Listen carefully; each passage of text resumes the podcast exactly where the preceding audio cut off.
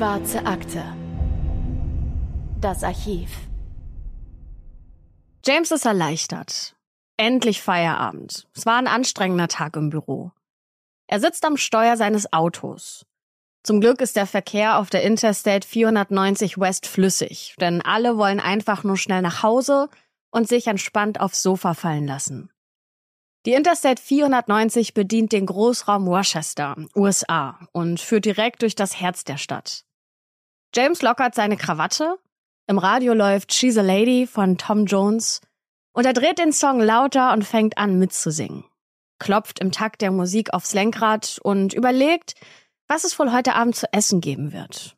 Noch völlig in Gedanken versunken nähert er sich der Ausfahrt Churchville, als etwas in sein Blickfeld rückt, was irgendwie nicht so richtig ins Bild passt.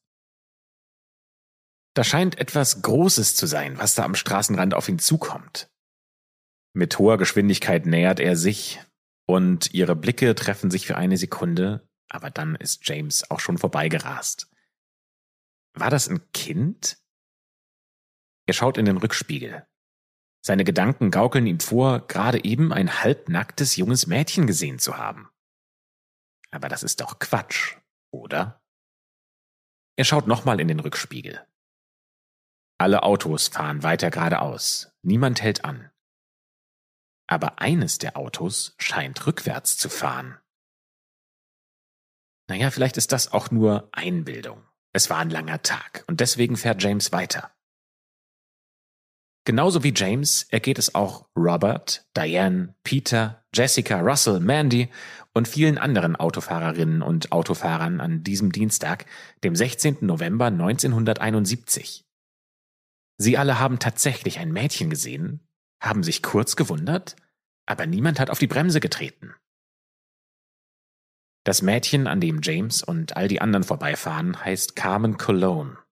Carmen Cologne ist zehn Jahre alt und die Geschichte von ihr und auch die Geschichte von anderen Mädchen, die erzählen wir euch heute in einer neuen Folge der Schwarzen Akte. Und damit herzlich willkommen an euch und natürlich die Frau, die seit Folge 1 mit Teil der Schwarzen Akte ist, Anne Duckmann. Und ebenso an meiner Seite seit Tag 1 ist die Stimme, die ihr doch alle so gerne hört, nämlich die von Christopher Bücklein. Hallo. Und bevor wir zwei hier näher ins Thema und die heutige Folge einsteigen, möchten wir eine Triggerwarnung vorab geben. Denn in der heutigen Folge geht es um Gewalt, um Missbrauch und die Ermordung minderjähriger Mädchen. Deswegen lasst die heutige Folge bitte aus, wenn euch diese Themen schwer zu schaffen machen, oder hört die Folge zusammen mit jemandem an, damit ihr nicht alleine seid. James und die ganzen Namen der anderen Fahrerinnen und Fahrer, die haben wir uns ausgedacht. Aber so ähnlich hat sich der Moment auf der Interstate für viele Augenzeugen tatsächlich abgespielt.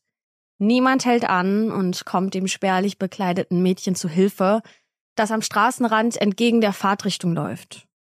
Alle Fahrerinnen und Fahrer sind viel zu sehr mit sich selbst beschäftigt und sie sind mit sehr hohen Geschwindigkeiten unterwegs. Das heißt, sie haben nur einen kleinen Moment Zeit, um sich zu entscheiden, ob sie anhalten oder ob sie die Szenerie ignorieren und weiterfahren.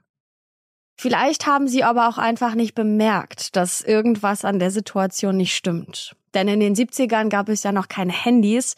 Das heißt, man konnte niemanden spontan anrufen und der Polizei Bescheid geben, sobald man vielleicht irgendwas Verdächtiges gesehen hat. Und auch zu Hause angekommen meldet niemand, dass er da ein Mädchen auf der Interstate gesehen hat. Rochester der Schauplatz des heutigen Falls liegt am Südufer des Ontariosees und ist der drittgrößte Ballungsraum des US-Bundesstaats New York. Carmen Cologne wurde 1961 geboren und verbringt die Hälfte ihres Lebens in Puerto Rico. Es ist das Heimatland ihrer Eltern, bevor sie nach Rochester in die USA ziehen.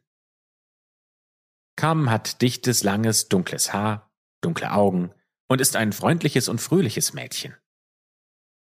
Ihr Vater verlässt die Familie Mitte der 60er, kurz nachdem sie in die USA gezogen sind. Und ihre Mutter wird daraufhin die Alleinerziehende von Carmen und ihren vier Geschwistern. Aber es dauert nicht lange, da verliebt sie sich in ihren Schwager, Miguel. Carmens Onkel wird damit gleichzeitig auch zu ihrem Stiefvater. Carmen pendelt schon im jungen Alter zwischen dem Haus ihrer Mutter und dem Haus ihrer Großeltern väterlicherseits. Zum Glück sind es aber nicht mehr als zehn Minuten Fußweg zwischen diesen beiden Häusern. Und diese Gegend, in der Carmen aufwächst, die ist zwielichtig. Es gibt viele Drogensüchtige und somit lernt Carmen schon relativ früh hier vorsichtig zu sein. Ihre Großeltern sind strenge Katholiken und daher muss Carmen jeden Abend vor dem Kruzifix beten, wenn sie mal bei ihnen zu Besuch ist. Und in dieser Zeit hat sie auch viele Albträume. Manchmal so schlimm, dass sie nachts sogar aus dem Bett fällt. Ja, und irgendwann haben ihre Großeltern aber aufgehört, das Kind zu trösten, weil die Albträume schon fast zur Normalität geworden sind. Carmen wird sich selbst überlassen und muss allein mit den nächtlichen Albträumen zurechtkommen. Am Dienstag, den 16. November 1971, ist auch Carmens Mutter mit ihrem neun Monate alten Baby zu Besuch im Haus der Großeltern. Das Baby ist krank und braucht dringend Medikamente aus der nahegelegenen Apotheke. Also bittet ihre Mutter Carmen um Hilfe. Normalerweise wird Carmen bei solchen Besorgungen von ihrem Großvater begleitet, aber nicht heute. Denn Carmen will unbedingt alleine losziehen und ihrer Mutter beweisen, dass sie mit zehn Jahren schon alt genug ist. Ihre Mutter ist von der Idee wenig begeistert. Aber sie stimmt zu, nachdem der Großvater verspricht, ein Auge auf seine Enkelin zu werfen.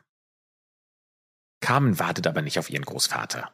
Stattdessen zieht sie direkt ihre weißen Turnschuhe und ihren langen roten Wollmantel an und verlässt um 16.25 Uhr das Haus. Ganz alleine geht sie raus in die frische Novemberluft. Die Apotheke befindet sich in einem Einkaufszentrum. Ecke West Main und Genesee Street. Das sind ungefähr vier Minuten Fußweg. Dort angekommen gibt Carmen dem Apotheker eine leere Flasche und die Versicherungskarte ihrer Mutter. Und der Apotheker weist sie darauf hin, dass es ungefähr 30 Minuten dauern wird, bis die Versicherung gecheckt und das Rezept ausgestellt werden kann. Carmen antwortet dem Mann, dass sie dann in einer halben Stunde wiederkommen wird. Sie verlässt also die Apotheke, wird das Rezept jedoch nie abholen kommen. Währenddessen wird ihre Mutter langsam nervös. Wo bleibt denn Carmen? Als sie gegen 19 Uhr, zweieinhalb Stunden nachdem sie losgegangen ist, immer noch nicht aufgetaucht ist, schaltet sie die Polizei ein. Und aus Sorge wird blanke Panik. Freunde und Verwandte machen sich währenddessen auf die Suche nach dem zehnjährigen Kind, und auch die Polizei sucht mit 40 Beamten, zieht von Tür zu Tür in der Hoffnung auf Zeugen, die Carmen gesehen haben. Und sie haben Glück. Eine Person will das Mädchen tatsächlich gesehen haben. An diesem Abend, ganz in der Nähe der Apotheke. Diese Person sagt, dass Carmen freiwillig in ein Auto gestiegen wäre und nichts verdächtig ausgesehen hätte. Zwei Tage nachdem Carmen verschwunden ist, an einem Donnerstagnachmittag, passiert Folgendes. Zwei Jungs sind gerade mit ihren Fahrrädern in der Nähe des Dorfs Churchville unterwegs, als sie in der Ferne etwas erkennen, was ihre Neugier weckt. Irgendetwas lehnt da am Felsen am Straßenrand. Das sieht aus wie eine zerbrochene Puppe. Die Jungs fahren näher heran.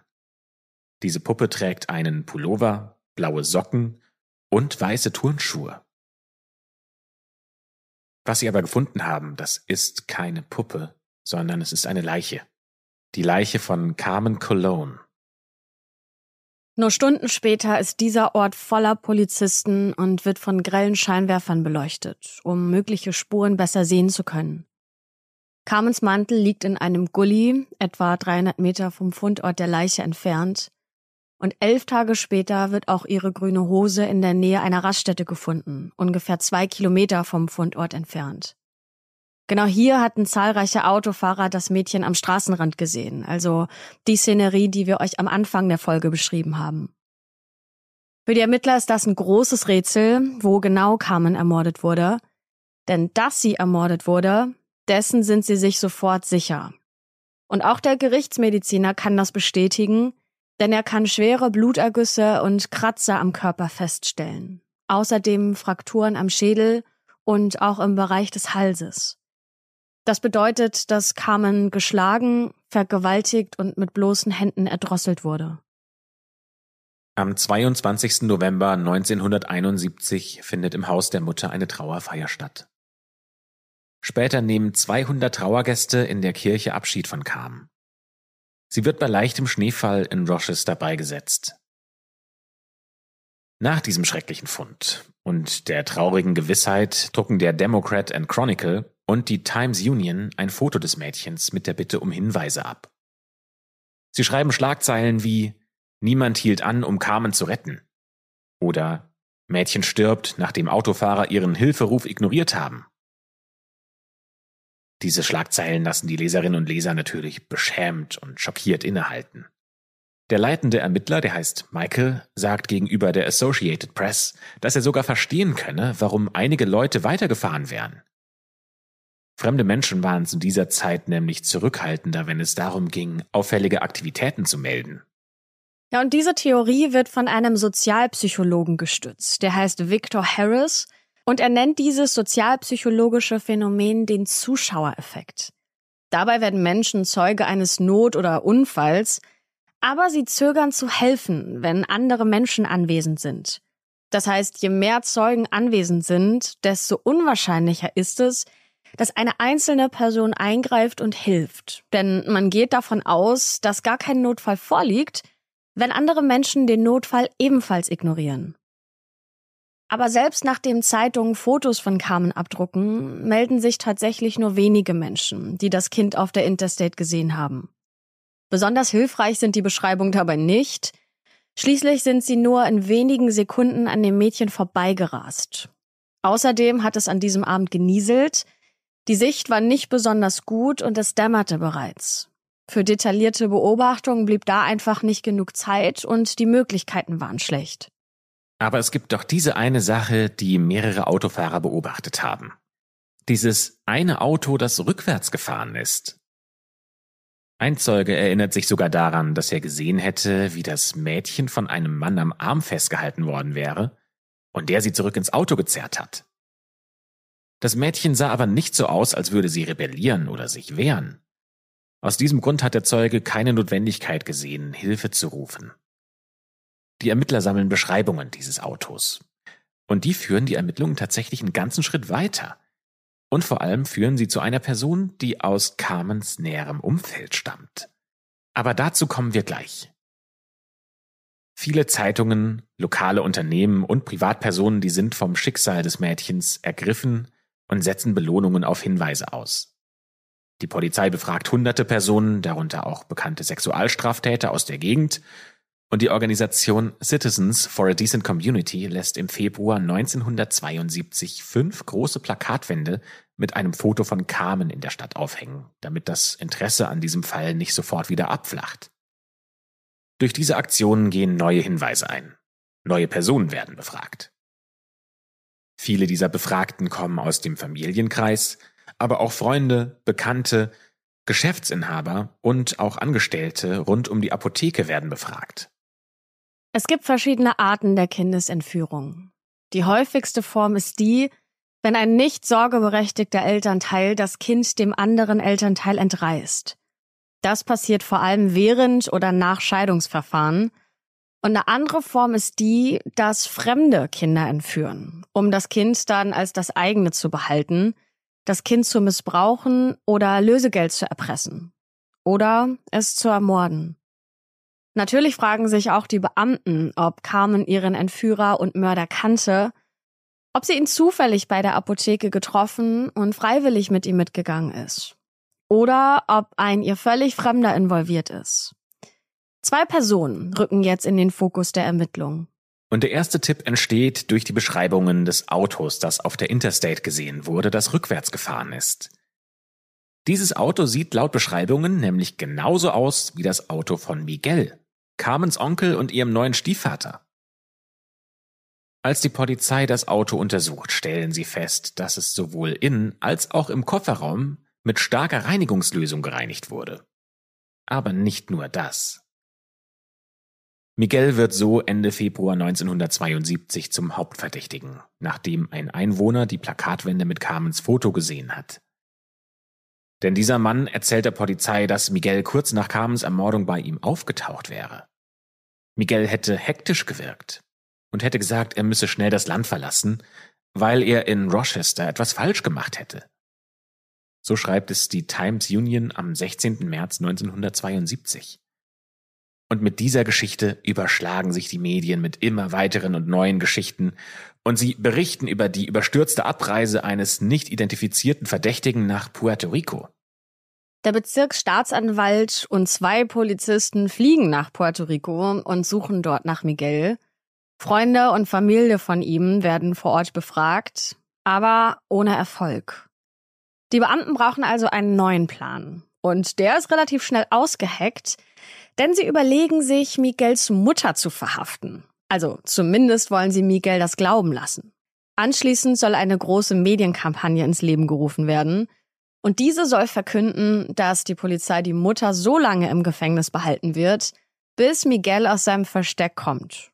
Und tatsächlich, dieser Plan geht auf und Miguel fliegt am 26. März 1972 zur Befragung nach Rochester in die USA. Dort wird er sechs Stunden verhört. Für den Tag von Carmens Ermordung kann er kein glaubwürdiges Alibi liefern. Niemand kann seine Behauptungen bestätigen. Das Einzige, was Miguel sagen kann, ist, dass er unschuldig wäre, und er will das mit einem Lügendetektortest beweisen. Das Problem ist, dass diese Tests nicht zu 100% sicher sind und deswegen im Bundesstaat New York vor Gericht unzulässig sind. Aber trotz starker Indizien, die für seine Schuld sprechen, werden weder am Tatort noch in seinem Fahrzeug Beweise gefunden, die ihn mit dem Mord in Verbindung bringen können.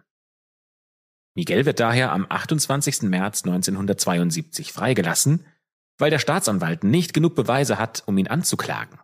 Ja, aber wenn Miguel unschuldig ist, Warum haut er dann Hals über Kopf nach Puerto Rico ab? Kurz nachdem seine Nichte bzw. Ja, Stieftochter ermordet wird. Warum bleibt er nicht in Rochester und ist für Carmens Mutter, also seine neue Freundin, da? Ein paar Ermittler glauben, dass es ein Geheimnis innerhalb der Familie gibt. Ein Geheimnis, das nie gelüftet wird. Denn 20 Jahre später kommt es zu einem weiteren tragischen Drama innerhalb der Familie. Am 17. Februar 1991 greift Miguel nämlich Carmens Mutter und deren Bruder während eines Streits mit einer Waffe an. Die Polizei wird gerufen und Miguel verlangt von den Polizisten, ihn auf der Stelle zu erschießen. Die machen das natürlich nicht, aber daraufhin erschießt sich Miguel selbst und nimmt viele unbeantwortete Fragen mit ins Grab. Ein zweiter Verdächtiger, der kurzzeitig ins Visier der Ermittlungen gerät, heißt James. James wurde in der Vergangenheit schon einmal wegen Kindesbelästigung verhaftet. Und als Carmen verschwindet, ist auch er in der Gegend.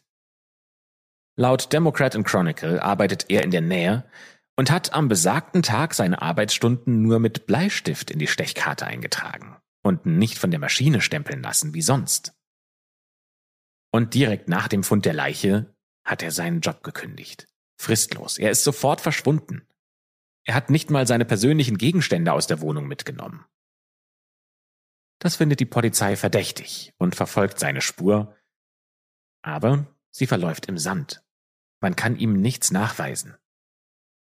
Die Polizei hat nichts in der Hand und sie ahnt noch nicht, wie groß die Verzweiflung noch werden wird. Wanda Wolkowitz ist ein fröhliches, sympathisches Kind, das von allen gemocht wird.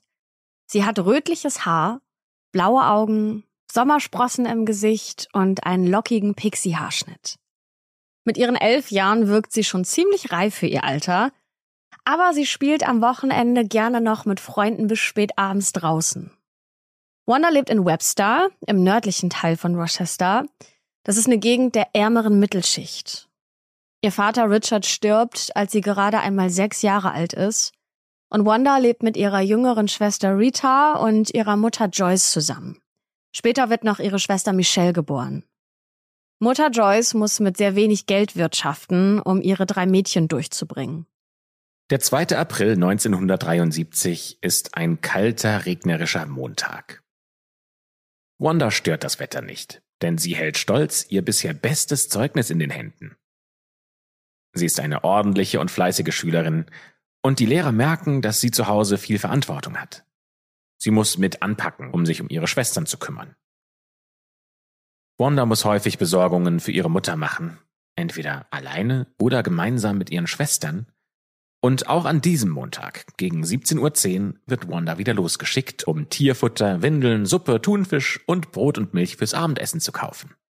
Das alles bekommt sie im Feinkostladen Hillside Delicatessen. Dieser Laden ist gleich hinter Wandas Schule, nur drei Blocks entfernt. Das heißt, sie kennt den Weg, geht den ja täglich. Wanda trägt heute ein blau-weiß kariertes Kleid, weiße Socken und Turnschuhe.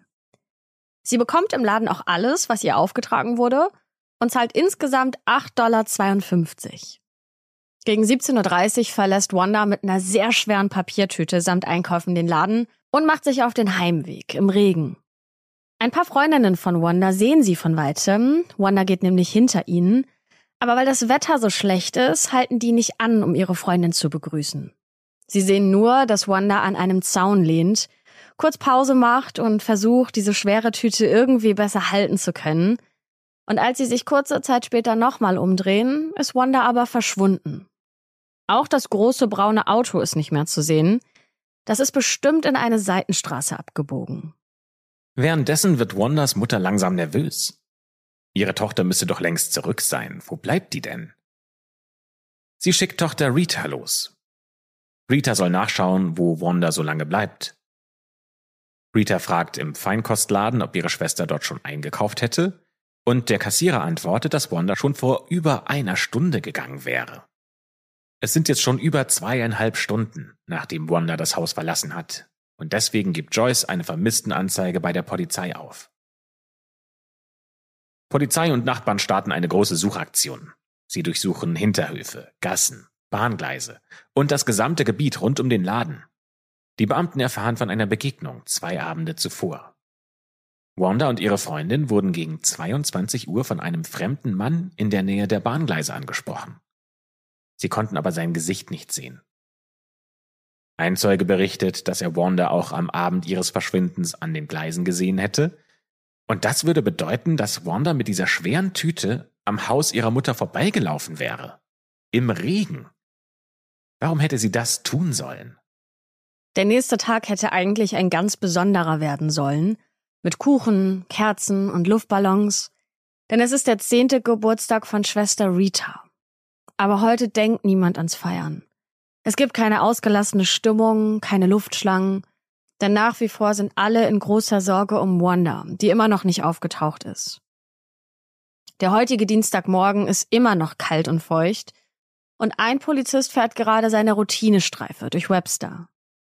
Er ist gerade in der Nähe eines alten Rastplatzes und nach diesem langen Winter ist alles in Braun- und Grautönen getaucht. Daher sticht etwas Weißes auch am Berghang hervor. Das will sich der Polizist näher anschauen. Er fährt also näher heran und je näher er kommt, desto größer wird die traurige Gewissheit. Er sieht sofort die nackten Beine eines kleinen Mädchens.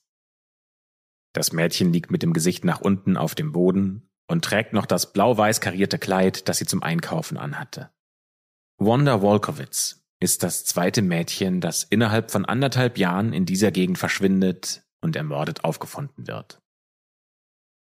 Die Lage der Leiche deutet darauf hin, dass sie wahrscheinlich aus einem fahrenden Fahrzeug geworfen wurde und ihr Körper dann die Böschung runtergerollt ist. Derselbe Gerichtsmediziner, der auch Carmens Leiche untersucht hat, stellt fest, dass auch Wanda sexuell missbraucht wurde und mit einem Gegenstand erdrosselt wurde. Außerdem stellt er fest, dass sie zwei Stunden vor ihrem Tod noch Pudding gegessen hat. Aber laut Mutter Joyce hatte sie den nicht zu Hause gegessen, und im Laden hatte sie auch keinen gekauft. Das ist ziemlich komisch, denn Wanda wird schnell nervös, wenn sie mit unbekannten Menschen zusammen ist, und bei ihr äußert sich das so, dass es ihr auf den Magen schlägt. Deswegen würde sie niemals Essen von Fremden anrühren. Familie, Lehrer und Freunde sind sich sicher, dass Wanda zu clever ist, um mit irgendeiner fremden Person mitzugehen. Sie hätte sich in so einem Fall definitiv gewehrt. Die Polizei vermutet also, dass Wanda ihren Entführer kannte oder ihm vertraut hat. Vielleicht, weil er ja einen vertrauenswürdigen Job ausübt. Vielleicht ist er Feuerwehrmann, Krankenwagenfahrer, Postbote. Vielleicht hat sie aber auch eine Mitfahrgelegenheit angenommen, denn immerhin war ihre Einkaufstüte ja sehr schwer und es hat geregnet. Am 6. April 1973 wird Wanda, wie auch schon Carmen ein Jahr zuvor, auf demselben Friedhof in Rochester beigesetzt. Über 50 Beamte sind rund um den Fundort und Wanders Wohnviertel im Einsatz. Hubschrauber überfliegen sogar die Gegend, es werden Straßensperren errichtet und es werden Belohnungen für Hinweise ausgesetzt. Ihr merkt schon, alles wiederholt sich. Nachbarn werden befragt. Wer hat vielleicht irgendwas Verdächtiges gesehen? Zwei Beamte, die auch schon den Mord an Carmen untersucht haben, die sollen jetzt auch in Wonders Fall helfen. Die ersten Gemeinsamkeiten fallen sofort auf. Die beiden Mädchen sind fast gleich alt. Beide wurden entführt, als sie am späten Nachmittag Besorgungen für ihre Mütter gemacht haben. Beide wurden vergewaltigt und erdrosselt am Straßenrand gefunden. Und was den Beamten auch ins Auge springt, sind die gleichen Initialen im Vor- und im Nachnamen. Carmen Cologne, CC und Wanda Wolkowitz, WW. Ist das ein Zufall? Die Polizei befragt diverse Männer, die auch schon in Carmens Fall befragt wurden, und sie checkt Alibis verdächtiger Personen. Viele Hinweise aus der Bevölkerung werden überprüft, und ein anonymer Anrufer behauptet, dass er ein rothaariges Mädchen am Tag von Wonders Verschwinden gesehen hätte, das am späten Nachmittag in der Nähe des Ladens in einen hellen Dodge Dart gezwungen wurde. Eine andere Person erzählt, dass sie ein ähnliches Auto auf dem Rastplatz gesehen hat, auf dem Wanders Leiche gefunden wurde. Auch eine dritte Person will so ein Fahrzeug in der Nähe des Rastplatzes gesehen haben. Daher halten die Polizisten jetzt Ausschau nach so einem hellen Dodge Dart, aber ohne Erfolg. Die Polizei steht jetzt also vor gleich zwei ungelösten Morden an Mädchen im Teenageralter. Ohne zu ahnen, dass diese Mordserie noch kein Ende gefunden hat. Werbung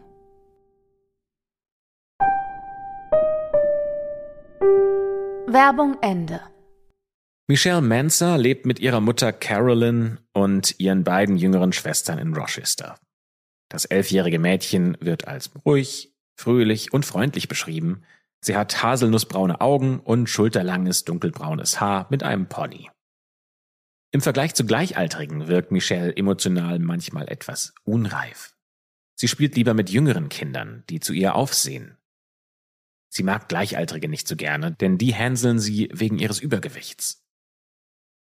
Eigentlich holt Mutter Carolyn ihre Töchter immer aus der Schule ab. Nur an diesem einen Tag, da geht Michelle alleine. Es ist Montag, der 26. November 1973. Gegen 15.05 Uhr verlässt sie das Schulgebäude und macht sich auf den Heimweg. Sie soll noch die Handtasche ihrer Mutter holen, die sie am Samstag in einem Geschäft am Goodman Plaza vergessen hatte. Auf dem Rückweg kommt Michelle auch an der Tankstelle ihres Onkels vorbei. Als Michelle um 17 Uhr aber immer noch nicht zu Hause ist, da macht sich ein ziemlich ungutes Gefühl bei Mutter Carolyn breit. Ihre Tochter ist eigentlich kein rebellisches Kind. Sie ist noch nie weggelaufen oder zu spät gekommen. Und deswegen meldet sie um 17.40 Uhr ihre Tochter bei der Polizei als vermisst. Die Alarmglocken schrillen nur sieben Monate nach dem Fund von Wanders Leiche ziemlich laut auf dem Polizeirevier und der nordöstliche Teil der Stadt wird gründlich untersucht. Michels Wohnviertel, nahegelegene Parkplätze, Parks, verlassene Gegenden, es gehen verschiedene Hinweise ein, wonach das Mädchen an verschiedenen Orten gesehen wurde. Eine Person erzählt der Polizei, dass sie ein verängstigtes Mädchen, das wie Michelle aussah, auf dem Beifahrersitz eines dunkelgrünen Pickups gesehen hat. Das war am Tag von Michelles Verschwinden. Dieser Pickup ist so schnell über eine Kreuzung gerast, dass er beinahe einen Unfall verursacht hätte. Ein anderer Zeuge berichtet von einem hellbraunen Fahrzeug. Zwei Tage später am 28. November macht ein Brandmeister der Freiwilligen Feuerwehr eine grausame und traurige Entdeckung. Michels Leiche wird vollständig bekleidet in einem Graben in einer ländlichen Gegend gefunden. Auch sie wurde vermutlich aus einem Fahrzeug geschleudert und ist den Graben runtergerollt. Michels Mantel wird eine halbe Meile entfernt in einem Graben gefunden und statt ihren Geburtstag mit Geschenken und Torte zu feiern, wird Michelle am 1. Dezember 1973 auf einem Friedhof in Rochester beigesetzt. Genauso wie Carmen und Wanda vor ihr. Auch in Michelles Fall führt derselbe Gerichtsmediziner, wie auch schon in den beiden Fällen zuvor, die Autopsie durch. Die offizielle Todesursache lautet Ersticken durch Strangulation. Und damit reiht sich das in die traurige Liste der Gemeinsamkeiten ein. Weiterhin findet der Gerichtsmediziner Reste eines Cheeseburgers in Michelles Magen. Aber sie hat weder in der Schule Burger gegessen, noch hatte sie Geld dabei, um sich auf dem Heimweg einen zu kaufen. Das heißt, irgendjemand muss dem Mädchen einen Cheeseburger gegeben haben. Und dieses Mal gelingt dem Gerichtsmediziner was, was er vorher nicht geschafft hat. Denn dieses Mal kann er Fingerabdrücke sicherstellen. Mithilfe einer neuen Technik mit Jod und Silber kann er Abdrücke am Hals und auf den Stiefeln und dem Mantel entnehmen. Mit heutiger, moderner Technik hätte man die Identifizierung des Mörders sicher viel schneller vorantreiben können, aber 1973 war das ja noch nicht der Fall. Das Verbrechen an Michelle Manser reiht sich in die vorherigen ein. Genauso wie bei Carmen Cologne und Wanda Wolkowitz. Alle drei wurden am helllichten Tage entführt. Alle sind im selben Alter. Alle wurden tot am Straßenrand entdeckt. Und wie bei den anderen beiden auch, ist Michelles Name eine Alliteration. Michelle Mensa. MM. Das alles veranlasst die Polizisten zu glauben, dass sie es mit ein und demselben Täter zu tun haben. Und der bekommt ab sofort den Namen Alphabet Killer oder auch Double Initial Killer. Ein Zeuge kann von einer besonderen Beobachtung berichten. Und diese Beobachtung wird die Beamten einen großen Schritt voranbringen. Denn dieser Mann erzählt von einer seltsamen Begegnung, die er in der Abenddämmerung hatte. Ungefähr an der Stelle, an der später Michels Leiche gefunden wird. Dieser Mann war mit seinem Auto unterwegs, als er einen anderen Fahrer in Not gesehen hat. Vermutlich war es ein platter Reifen. Dieser Zeuge hält an, schaut zu dem Autofahrer und dieser Autofahrer hat ein Kind bei sich. Der Zeuge hat das Fenster runtergekurbelt und hat Hilfe angeboten, aber der Autofahrer, der ist davon gar nicht begeistert, schirmt das Mädchen und sein Nummernschild ab und droht dem Zeugen mit erhobener Faust und sagt, dass der Zeuge gefälligst abhauen soll. Die Beschreibung des Zeugen reichen dieses Mal aus, um sogar ein Phantombild zu erstellen. Es handelt sich um einen schlanken weißen Mann, etwa 1,80 groß, zwischen 25 und 35 Jahre alt. Er hat dunkles, gewelltes Haar, das an den Seiten und hinten kürzer ist und vorne bis zum Nasenrücken reicht. Der Verdächtige trägt blaue Jeans, eine hellblaue Steppjacke und ein kariertes Hemd. Dieses Phantombild könnt ihr euch übrigens auch anschauen, das haben wir euch in den Shownotes verlinkt. Und mit der Veröffentlichung des Phantombilds in regionalen Zeitungen bricht eine neue Welle an Hinweisen ein. Viele Hinweise führen allerdings in Sackgassen, aber ein vielversprechender Hinweis ist dabei. Denn eine Frau hat am Tag von Michelles Verschwinden gegen 16.30 Uhr einen Mann mit einem jungen Mädchen im Auto gesehen. Das war am Carol's Drive-In Restaurant. Das ist die erste Spur, die den Inhalt von Michelles Magen erklären könnte. Denn der Gerichtsmediziner hatte ja Reste eines Cheeseburgers gefunden. Die Lage des Drive-In-Restaurants ist auch wichtig. Denn es ist nicht weit von der Stelle entfernt, wo der bisher wichtigste Zeuge den Autofahrer mit dem Mädchen und dem vermeintlich platten Reifen gesehen hat. Das Bild dieses Mannes passt zu den Beschreibungen, die Zeugen vom Mann im rasenden Pickup an der Kreuzung, im Auto am Drive-In-Restaurant und eben am Straßenrand abgegeben haben. Und am 11. Dezember kann die Polizei ihr Glück kaum fassen. Denn der Hauptzeuge hat tatsächlich noch einmal das Auto des verdächtigen Mannes gesehen. Und dieses Mal kann er das Nummernschild deutlich erkennen. Damit ist es natürlich ein Kinderspiel herauszufinden, wem das Fahrzeug gehört, und diese Person wird zur Vernehmung aufs Revier gebracht.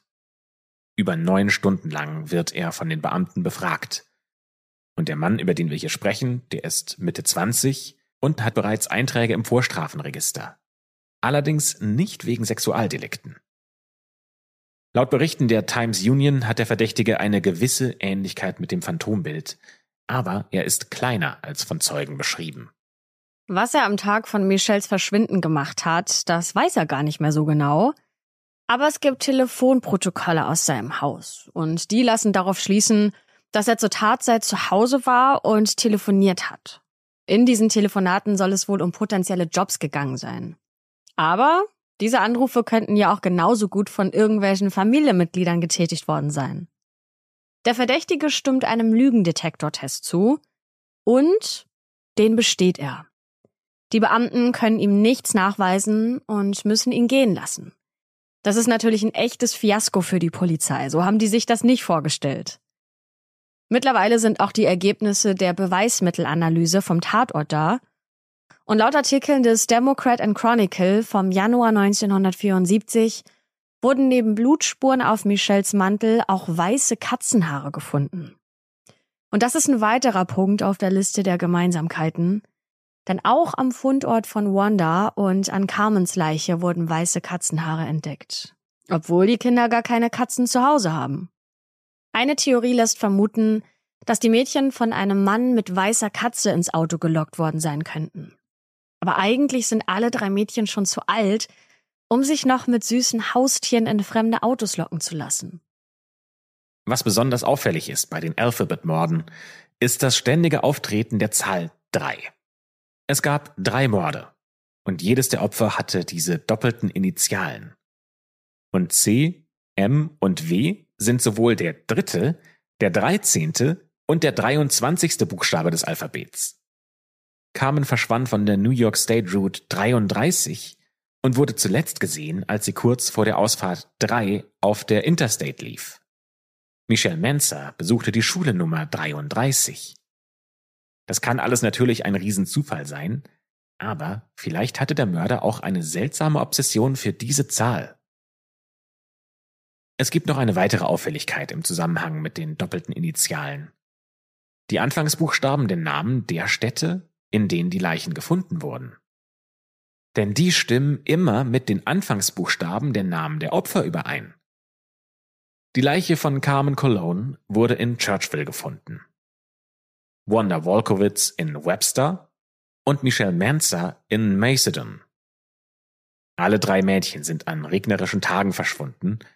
Alle drei waren römisch-katholisch und wohnten in einkommensschwachen Vierteln. Ihre Mütter waren alleinerziehend. Und alle drei hatten eine eher lockere Erziehung erfahren. Die Parallelen im Modus operandi, also der Art und Weise des Handelns des Mörders, die sind nahezu identisch. Alle drei Mädchen sind etwa zur gleichen Tageszeit entführt worden, nämlich am späten Nachmittag. Alle verschwanden am helllichten Tag auf belebten Straßen, ohne dass es zu einer Auseinandersetzung kam. Alle Mädchen waren auf dem Weg oder auf dem Rückweg von einem Geschäft, um Besorgung für ihre Mütter zu machen. Alle wurden vergewaltigt und erdrosselt. Alle drei hatten innerhalb von zwei Stunden vor ihrem Tod noch irgendwas gegessen, und bei allen drei wurden helle Katzenhaare an der Kleidung gefunden. Die technischen Möglichkeiten der Polizei sind zu der Zeit aber zu begrenzt, um herauszufinden, ob diese Katzenhaare auch von ein und derselben Katze stammen. Das heißt, die Beamten stehen wieder vor einem großen Fragezeichen. Bis ein paar Wochen später ein neuer Verdächtiger auf der Bildfläche erscheint. Es ist der Neujahrstag 1974. Die Polizei wird von Anwohnern zu einer Garage in Rochester gerufen. Ein Mann hätte versucht, ein junges Mädchen mit vorgehaltener Waffe zu vergewaltigen. Und Nachbarn hätten gesehen, wie er das Mädchen geschnappt und zur Garage verschleppt hätte. Dieser Mann kann allerdings fliehen, als die Polizei eintrifft. Und nach einer kurzen Verfolgungsjagd verbarrikadiert er sich in einem geparkten Auto. Aber die Beamten können ihn nicht mehr verhaften denn der Mann erschießt sich selbst und stirbt. Wie sich herausstellt, heißt der Mann Dennis und ist ein 25-jähriger Feuerwehrmann. Aber der hilfsbereite Schein trügt, denn die Beamten finden heraus, dass Dennis der lang gesuchte Garagenvergewaltiger ist. Er soll zwischen 1971 und 73 mindestens 14 Vergewaltigungen von Mädchen im Teenageralter und jungen Frauen begangen haben, aber Dennis rückt nicht nur damit in den Fokus der Alphabet-Morde. Er wohnt nur zwei Autominuten von dem Ort entfernt, an dem Michelle zuletzt lebend gesehen wurde. Er verging sich an Mädchen und jungen Frauen in genau den Gegenden, in denen Carmen Cologne, Wanda Wolkowitz und Michelle Manzer wohnten. Und er fuhr ein helles, beigefarbenes Auto, was ja von mehreren Zeugen im Zusammenhang mit den Morden beschrieben wurde. Auch sein vertrauenerweckender Job passt in die Theorie der Ermittler. Die Mädchen hätten einem Feuerwehrmann wahrscheinlich vertraut, hätten mit ihm mitgehen können. Und noch dazu fand die Polizei weißes Katzenfell in seinem Auto. Das verdächtigste Indiz. Aber es gibt auch Punkte, die gegen Dennis als Alphabet Killer sprechen. Seine Opfer waren älter als Carmen, Wanda und Michelle und er hat sie am Leben gelassen. Gewissheit in diesem Fall werden die Polizisten allerdings erst drei Jahrzehnte später bekommen. Nämlich am 4. Januar 2007. Auf den Tag genau 33 Jahre nach seiner Beisetzung erwirkt die Polizei nämlich die Exhumierung von Dennis Leiche. Sie wollen eine DNA-Probe gewinnen. Und diese DNA-Probe soll mit der DNA vom Tatort der Alphabet-Verbrechen verglichen werden. Und ein paar Wochen später sind die Ergebnisse dieses Tests da und die ergeben, dass Dennis nicht der Vergewaltiger und Mörder von Wanda Wolkowitz war. Das Problem ist, dass die Polizei nur DNA-Proben von Wandas Tatort hat. Es gibt keine Proben von Carmens oder von Michelles Tatort. Und damit können die Behörden ihn nicht sicher als Mörder von Carmen und Michelle ausschließen. Ein paar Jahre vergehen und es gibt noch immer keinen Durchbruch im Fall der Alphabet-Morde. Es gibt keine heiße Spur, nichts. Bis ein neuer Name auf die Liste der Verdächtigen rutscht. Kenneth, von allen nur Ken genannt, wird am 22. Mai 1951 als Sohn einer jungen, alkoholabhängigen Prostituierten in Rochester geboren. Sie ist völlig überfordert mit dem Baby und gibt es deswegen zur Adoption frei. Ken hat aber Glück und kann in einer neuen Familie aufwachsen. Er besucht die katholische Schule und ist ein sehr jähzorniges Kind und zwanghafter Lügner. Kurz nach seinem Schulabschluss heiratet er im Juni 1970, aber acht Monate später schon wird er von seiner jungen Frau verlassen. Ken möchte gerne bei der Polizei arbeiten und beginnt dafür sogar ein Studium der Psychologie und Polizeiwissenschaft, aber bricht das ab. Er bewirbt sich direkt beim Monroe County Sheriff's Office, aber wird abgelehnt. Und so wird es die nächsten Jahre für ihn weitergehen. Er bewirbt sich bei der Polizei, wird aber nicht eingestellt und muss sich deswegen andere Jobs suchen. Zum Beispiel als Wachmann in einem örtlichen Juweliergeschäft. In dieser Zeit beginnt er mit den ersten kriminellen Handlungen. Er klaut Schmuck und verkauft ihn. Außerdem arbeitet er als Eisverkäufer und Krankenwagenfahrer. Ende 1975 verlässt der 26-jährige Ken Rochester mit seinem hellen Cadillac und fährt nach Los Angeles. Ein älterer Cousin verschafft ihm dort einen Job in seiner Werkstatt, aber den brauchen die beiden nur als Tarnung, denn hauptsächlich arbeiten sie als selbsternannte Zuhälter. Und während sie von diesen Jobs leben, bewirbt sich Ken weiter bei der Polizei, aber wie vorher auch vergeblich. Ja, aber statt auf die Seite der Guten rutscht Ken immer weiter auf die Seite der Bösen. Als eine Prostituierte ihn und sein Cousin im Oktober 1977 verlassen will, da werden die Männer so wütend und wollen sie in die Schranken weisen. Damit beginnt eine grauenvolle Mordserie. Denn zwischen Oktober 1977 und Februar 1978 bringt das Duo insgesamt zehn Opfer im Alter von 12 bis 28 um. Sie zwingen ihre Opfer ins Auto, fesseln, vergewaltigen und erwürgen sie. Die Polizei nennt die Täter damals Hillside Strangler, weil sie die Leichen an den Hängen über Los Angeles gefunden haben. Im Mai 1978 zieht Ken zu seiner Freundin nach Bellingham in Washington und nimmt dort einen Job als Wachmann an. Ein halbes Jahr später erwürgt er dort zwei Studentinnen in einem von ihm bewachten Haus, aber durch das geparkte Auto von einer der Frauen wird die Polizei auf Ken aufmerksam und verhaftet ihn. Ken belastet daraufhin seinen Cousin, bekennt sich selbst für fünf, der aber ja insgesamt zehn Morde in Los Angeles schuldig und dafür bekommt er eine Strafmilderung angeboten. Im Oktober 79 wird Ken in sieben Fällen des Mordes ersten Grades angeklagt. Zwei Jahre später beginnt dann der Prozess. Aber wie bringt man Ken mit den Alphabet-Morden in Verbindung? Die United Press International macht erstmals im August 1981 auf Ähnlichkeiten zwischen den Morden der Hillside Stranglers und denen des Alphabet Killers aufmerksam. Die beiden Mordserien wurden mit glatten, seilartigen Gegenständen durchgeführt. Die Leichen der Opfer wurden an Hängen und Böschungen mit freier Sicht abgelegt, und Ken fährt ein helles Auto, genau so ein Auto, das verschiedene Zeugen der Alphabet-Morde beschrieben haben. Außerdem weist Ken ein Blutmerkmal auf, das nur bei 20 Prozent der erwachsenen Männer zu finden ist. Und dieses Merkmal, das wurde auch in der DNA des Alphabet-Täters gefunden. Die Polizisten haben an Michelles Hals einen Teilabdruck, eine Handfläche sicherstellen können. Dazu haben sie Joddampf darüber geblasen. Und so hinterließ das verschwitzte Handgelenk des Mörders einen Rückstand aus Fetten und Ölen auf der Haut, die von dem Dampf eingeschlossen wurden. Anschließend wurde ein Metallstück auf den Abdruck gedrückt, um das Jodbild zu übertragen. Im September 1981 übergibt der Staatsanwalt von Monroe County diese Abdrücke von Ken und Michelles Hals an einen Experten. Und ihr könnt euch sicherlich vorstellen, dass die Gemüter total erhitzt sind, denn alle hoffen auf den lang ersehnten Durchbruch. Stimmen die Abdrücke von Michelles Hals mit denen des Hillside Stranglers überein? Das Ergebnis lautet Nein.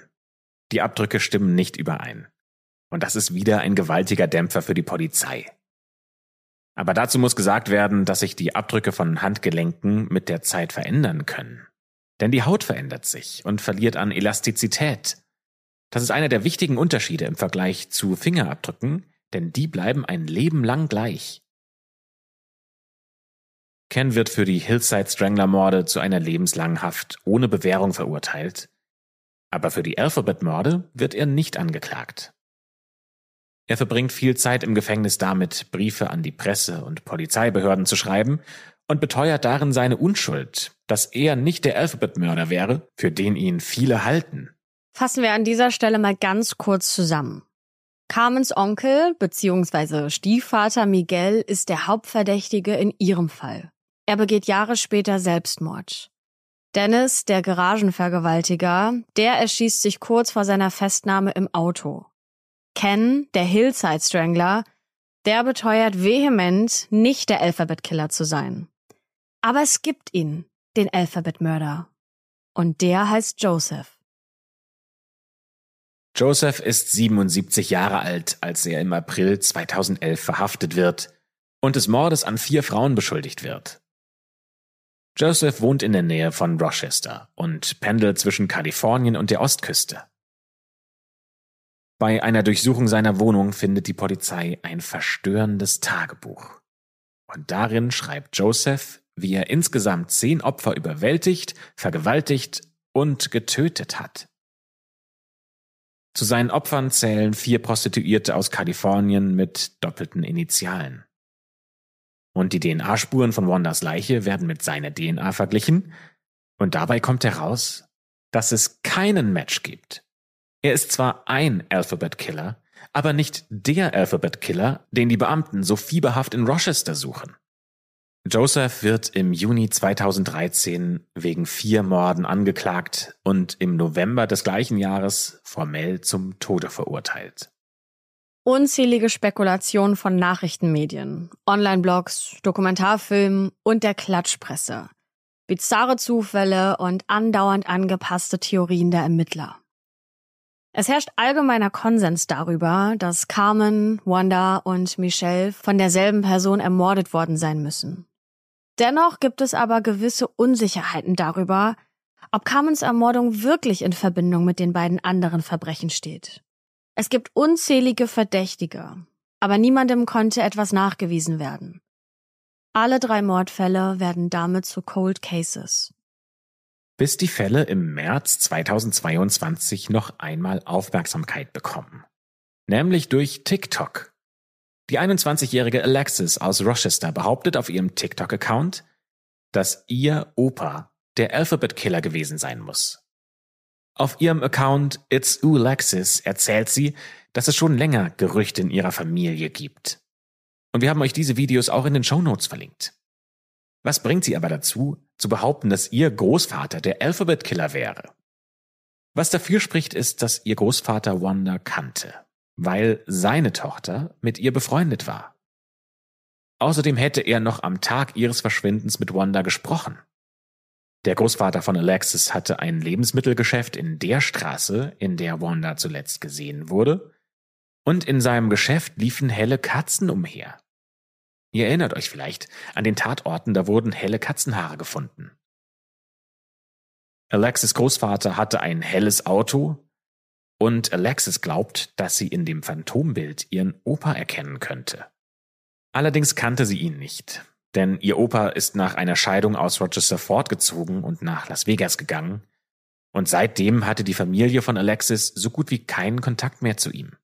Und natürlich versucht auch die Polizei in diesem Fall mit Hilfe von DNA weitere Gewissheit zu erlangen, die Polizei vergleicht die DNA von Wandas damaliger Freundin, also Alexis Tante, mit der DNA, die bei Wandas Tatort gefunden wurde.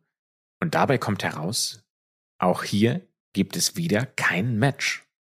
Obwohl sich viele Bürgerinnen und Bürger mit Beobachtung gemeldet haben, um damit zur Ergreifung des Mörders beizutragen, gelang der Polizei kein Durchbruch im Fall des Alphabet Killers. Wie bei den meisten ungelösten Mordfällen wirft auch dieser Fall leider mehr Fragen als Antworten auf. Zum Beispiel, ob die Morde überhaupt zusammenhängen. Gibt es ihn denn, diesen einen Täter? Oder hatte es die Polizei am Ende mit zwei oder sogar drei Mördern zu tun? 1995 äußerte sich nochmal Carmens Mutter in einem Interview im Democrat and Chronicle und sie sagt, wenn ich mit dem Wissen sterben könnte, wer meine Carmen Sita getötet hat, könnte ich friedlicher sterben, als ich gelebt habe. Das ist das Einzige, was ich mir in meinem Leben wünsche. Zu wissen, dass diese Person für die schrecklichen Dinge, die sie meinem kleinen Mädchen angetan hat, bezahlen musste. Und damit endet die heutige Folge rund um den Alphabet Killer. Wenn ihr mögt, dann bewertet doch gerne diese Folge mit einem Daumen nach oben und natürlich auch gerne den gesamten Podcast. Darüber würden wir uns wahnsinnig freuen. Und wenn ihr jetzt noch nicht genug von True Crime habt, dann schaut euch doch auch mal unseren Podcast Schwarze Akte Mystery an. Den findet ihr natürlich auch hier auf Podimo. Und damit sagen wir vielen Dank fürs Zuhören und wir öffnen eine neue schwarze Akte für euch in der nächsten Woche.